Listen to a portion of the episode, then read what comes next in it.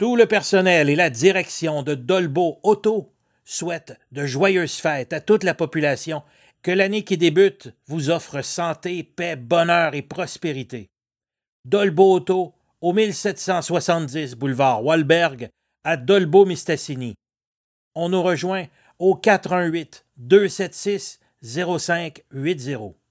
Vos caisses Desjardins du Lac-Saint-Jean vous souhaitent de joyeuses fêtes, que cette période soit empreinte de douceur et de magie, et que votre année 2021 soit plus sereine et remplie de petits bonheurs de la vie. Meilleurs vœux à vous et à tous ceux qui vous sont chers.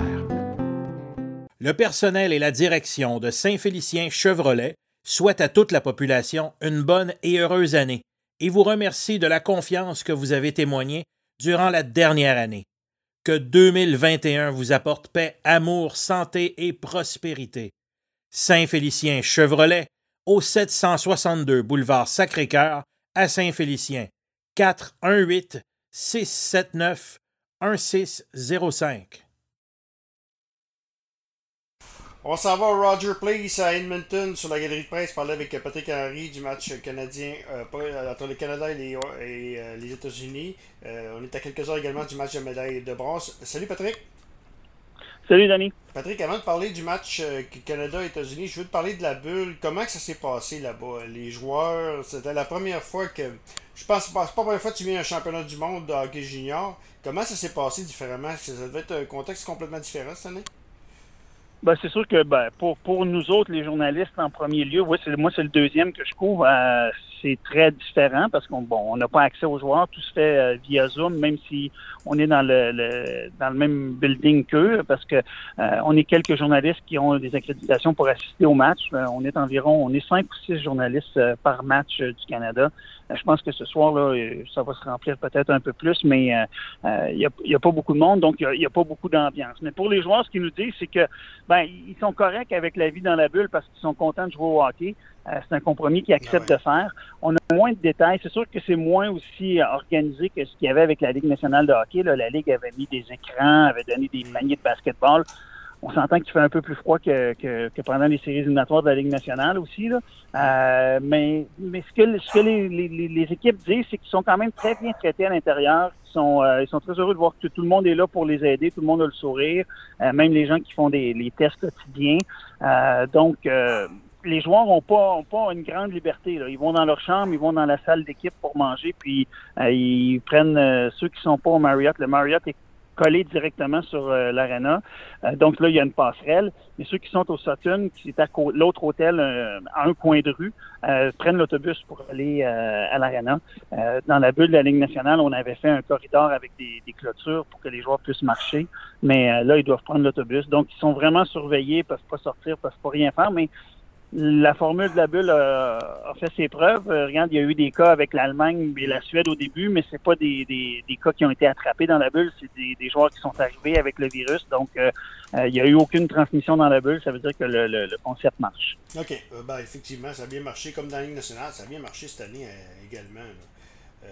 oui, puis on a eu un peu peur. ce matin, les, les, gens de la Fédération internationale ont, ont, avoué qu'ils ont eu peur, surtout au début du tournoi, un peu avec l'Allemagne, mais même avant. Euh, bon, on se rappelle que le Canada va passer deux semaines en quarantaine dans le, pendant le camp à Red Deer.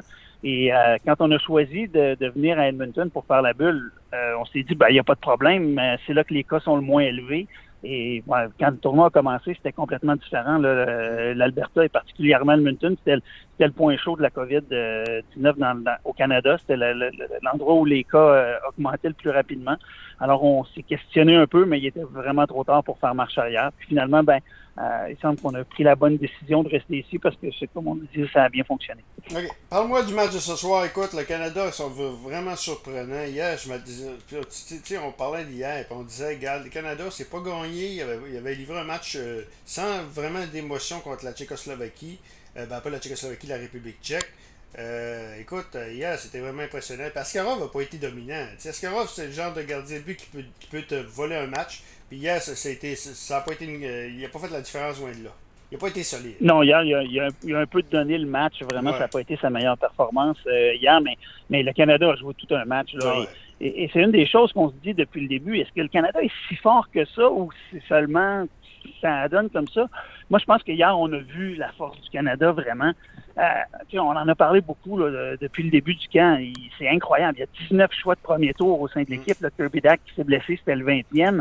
Euh, ça, c'est du jamais vu. Dans 10 ans, on va parler de cette équipe-là, puis on va dire Wow, c'est incroyable d'avoir tous ces gars-là réunis ensemble, parce que c'est des gars qui sont pour la plupart appelés à avoir une, belle carrière dans la Ligue nationale. Puis c'est pas le cas à chaque année. Si on regarde la, liste là, à chaque année, on va aller prendre des joueurs d'utilité, on va prendre des joueurs euh, euh, dont on, on sait qu'ils sont bons des avantages numériques ou on sait qu'ils sont capables de, euh, jouer un rôle sur un quatrième trio. Là, cette année, c'est quatre premiers trios qu'on a en fait. Il y a des joueurs qui sont des joueurs un peu euh, qui sont habitués de tuer des punitions, mais essentiellement, ces joueurs-là seraient des joueurs de premier trio dans n'importe quelle autre équipe.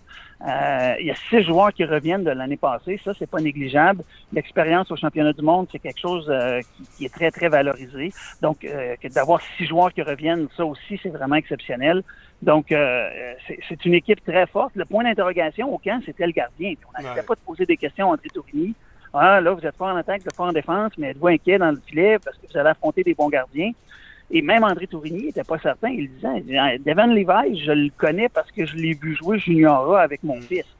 Et, il était très honnête. On savait qu'il était bon, on avait de bons rapports pour lui, mais être bon dans le junior euh, ça va-tu se, se, se ça va-tu se répéter quand tu montes de niveau, quand tu il y en a des joueurs qui sont exceptionnels juniors, mais qui réussissent jamais à faire le, le, le saut chez les professionnels. Donc, la, défensive, ça me fait penser à, à Carey Price. L'année de Carey Price, il une défensive vraiment étanche. C'est incroyable. Oui, mais il est quand même là pour. il, est là, quand même. Il a été testé euh, quand même euh, hier, quand même contre la Russie. Il a eu presque 30 tirs, puis euh, il, a, quand même réussi un jeu blanc. Mais c'est vrai que la défense, écoute, on s'entend que la défense du, Canada est exceptionnelle. Un joueur comme Bowen Byram là, est, ça va être bon avec Samuel Girard, avec Kane Ouf! Tu sais, ça, ça, ça, va être, être un big tree, là.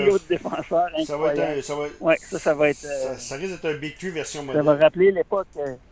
Moi, mon, mon souvenir là, de trois défenseurs dans une équipe, c'est avec les Bruins, à l'époque où il y avait euh, Raymond Bourque, euh, Mike Milbury, puis Gord Kluzak. Ouais. Euh, ou c'était pas Milbury, c'était pas, pas Milbury, c'était. Euh, Gord Kluzak. Il y avait. Gord Kluzak, ah, Mike, Michael Connell. Michael Connell, le 3. Michael O'Connell, c'est ouais. Mike O'Connell, c'est ça. Donc, sur le jeu de puissance, il y avait trois défenseurs en plus de Rick Middleton puis Barry Peterson. On mettait deux attaquants, trois défenseurs. C'est quelque chose qu'on voit pas souvent. Peut-être que le Colorado va pouvoir se payer ce, ce luxe-là, malgré qu'avec les attaquants qu'ils ont, on ne pourrait pas s'en priver sur le jeu. Mais tu sais, un, gars, un gars comme Samuel qui n'a pas signé un gros contrat, puis euh, sais, dans le fond, il vient de notre région, fait que euh, puis il n'a pas signé un contrat, il aurait, il aurait pu avoir bien plus que ça s'il aurait attendu, mais avec COVID, on ne sait pas ce qui va arriver. Euh, dis-moi, du côté des Américains, ils ont un trio vraiment dominant. Hein? Oui, ben, euh, Zergas là, qui, euh, qui, qui, fonctionne très bien depuis le début du tournoi. Euh, on a une équipe, c'est des joueurs qui sont habitués de jouer ensemble du côté des États-Unis. C'est ça qu'on remarque. Hein. C'est des gars qui ont été repêchés beaucoup l'année passée. Et si on se rappelle, on regarde le repêchage, le premier tour l'année passée, là, c'était euh, pratiquement tous des Américains au début. C'était l'équipe, le programme de l'équipe nationale. Alors c'est ces joueurs-là qu'on voit avec euh, le gardien Spencer Knight, avec en défense Cam York. Euh, des, des, joueurs qui sont, qui sont excellents, qui ont eu quelques moments difficiles dans le tournoi, euh, mais qui ont réussi à gagner, à, à, gagner des matchs importants, à produire l'attaque quand c'était le temps. Euh, je sais qu'il y a beaucoup de gens qui nous écoutent qui vont surveiller euh, Cole ben il était correct, il était ben, correct, mais ça sent plus. Hein? Il, joue, bien. Il n'est pas dominant, mais il joue bien. Il n'a pas fait d'erreur. Il, il, c'est un joueur qui, qui rend de, de, de fiers service. Il a marqué quoi? Il y a deux buts, trois aides, si je ne me trompe pas, dans six matchs. donc, ça va être un joueur intéressant à surveiller. Est-ce qu'il est prêt pour la Ligue nationale? Euh, peut-être pas cette saison, mais euh, euh, c'est un joueur qui, qui va pouvoir éventuellement rendre des services aux Canadiens aussi. Donc, moi, ce que je veux surveiller ce soir aussi, c'est le duel des gardiens de but. Deux gardiens qui appartiennent aux Panthers de la Floride. donc, ça, ça va être intéressant. Deux gardiens qui vont faire la lutte d'un poste dans quelques années. Mm. Je pense qu'on peut donner l'avantage pour l'instant à Spencer Knight parce qu'il a connu plus qu'une bonne saison, puis il a joué à des niveaux un peu plus élevés. Euh, Devin Levi, on oublie, on dit, bah, il joue dans un collège américain. Ouais, il n'a pas joué un match encore. Euh, le plus haut niveau qu'il a joué avant de jouer ici au championnat junior, c'était dans le junior Donc, euh, donc il, semble qu'il est prêt pour l'étape supérieure, mais euh, on va quand même attendre de voir euh, comment ça va se passer dans son Patrick, dernier point que je veux t'emmener. écoute, il y, a un, gars qui est mort à Edmonton aujourd'hui, qui, ben, a passé sa carrière beaucoup avec les, les Oilers d'Edmonton. Ben, il a fait plus sa marque à Edmonton. Il est allé à Buffalo également. Ça a été plus ou moins concluant à, Buffalo. C'est John Muckler. Euh, je sais que tu pas eu t'étais plus attitré pour le championnat du monde de hockey junior, donc tu n'as pas vu les réactions euh, à Edmonton, mais John Muckler, c'était plus les Oilers. Lui, lui s'est fait connaître. Est-ce qu'il était surévalué parce que c'était un gars euh, qui était. qui était il faisait partie de la grosse équipe des Oilers avec Glenn Sater et ainsi de suite ou, ben, c'était, c'était un des boys and a boss. Hein. C'était un des gars là, qui, faisait partie de la clique, qui a quand même joué un rôle important. Qu'on, dit de lui, tout le monde, tout le monde qui parle de lui dit comment il, était là pour balancer avec euh, euh, Glenn Sader. C'était vraiment euh, deux, deux gars qui, cliquaient bien ensemble. Mm. Il y a plein de gens qui ont de bonnes histoires à raconter. J'entendais des témoignages à la radio un peu plus tôt aujourd'hui. comment c'était un, bon gars. Euh, c'est quand même lui qui a bâti la dernière équipe qui a gagné la Coupe Stanley en 90 avec, euh, les Oilers. Donc, euh, oui, il a fait sa marque beaucoup ici, mais il a quand même été capable de, de, continuer. Il y a des, des fois, quand on quand on joue un rôle de soutien euh, auprès d'une équipe, euh, ça va bien parce qu'on est on est bien entouré. Surtout qu'on se retrouve ailleurs, ça, ça floppe. Ça n'a pas été un flop dans son cas. Ça a été un peu moins bien, euh, mais il a quand même réussi à rouler sa bosse pendant, je pense que c'est une dizaine d'années après avoir quitté Edmonton. Donc, quelqu'un qui a eu une belle carrière dans le monde du hockey. Je l'ai pas connu personnellement. Je l'ai croisé deux ou trois fois sur la galerie de presse parce qu'il se présentait à l'occasion au match des Oilers. donc, ben, c'est quand même une lourde perte pour l'organisation. Puis il euh, n'y a pas de bon timing pour, pour perdre des gens. De, de il était là en finale. Perdre des gens, mais tu vois, je, je, il était là en finale de la Coupe Stanley également, euh, avec les sénateurs d'Ottawa en 2007. Ouais. Euh, ça, je me rappelle contre plus les, de ça. Les Ducks. Ouais, contre les Ducks, c'était ouais, lui qui était en arrière de ça. Je me rappelle plus de ça. Donc, lui qui avait monté cette équipe-là aussi. Donc, c'est ça. Il y a eu du succès quand même après.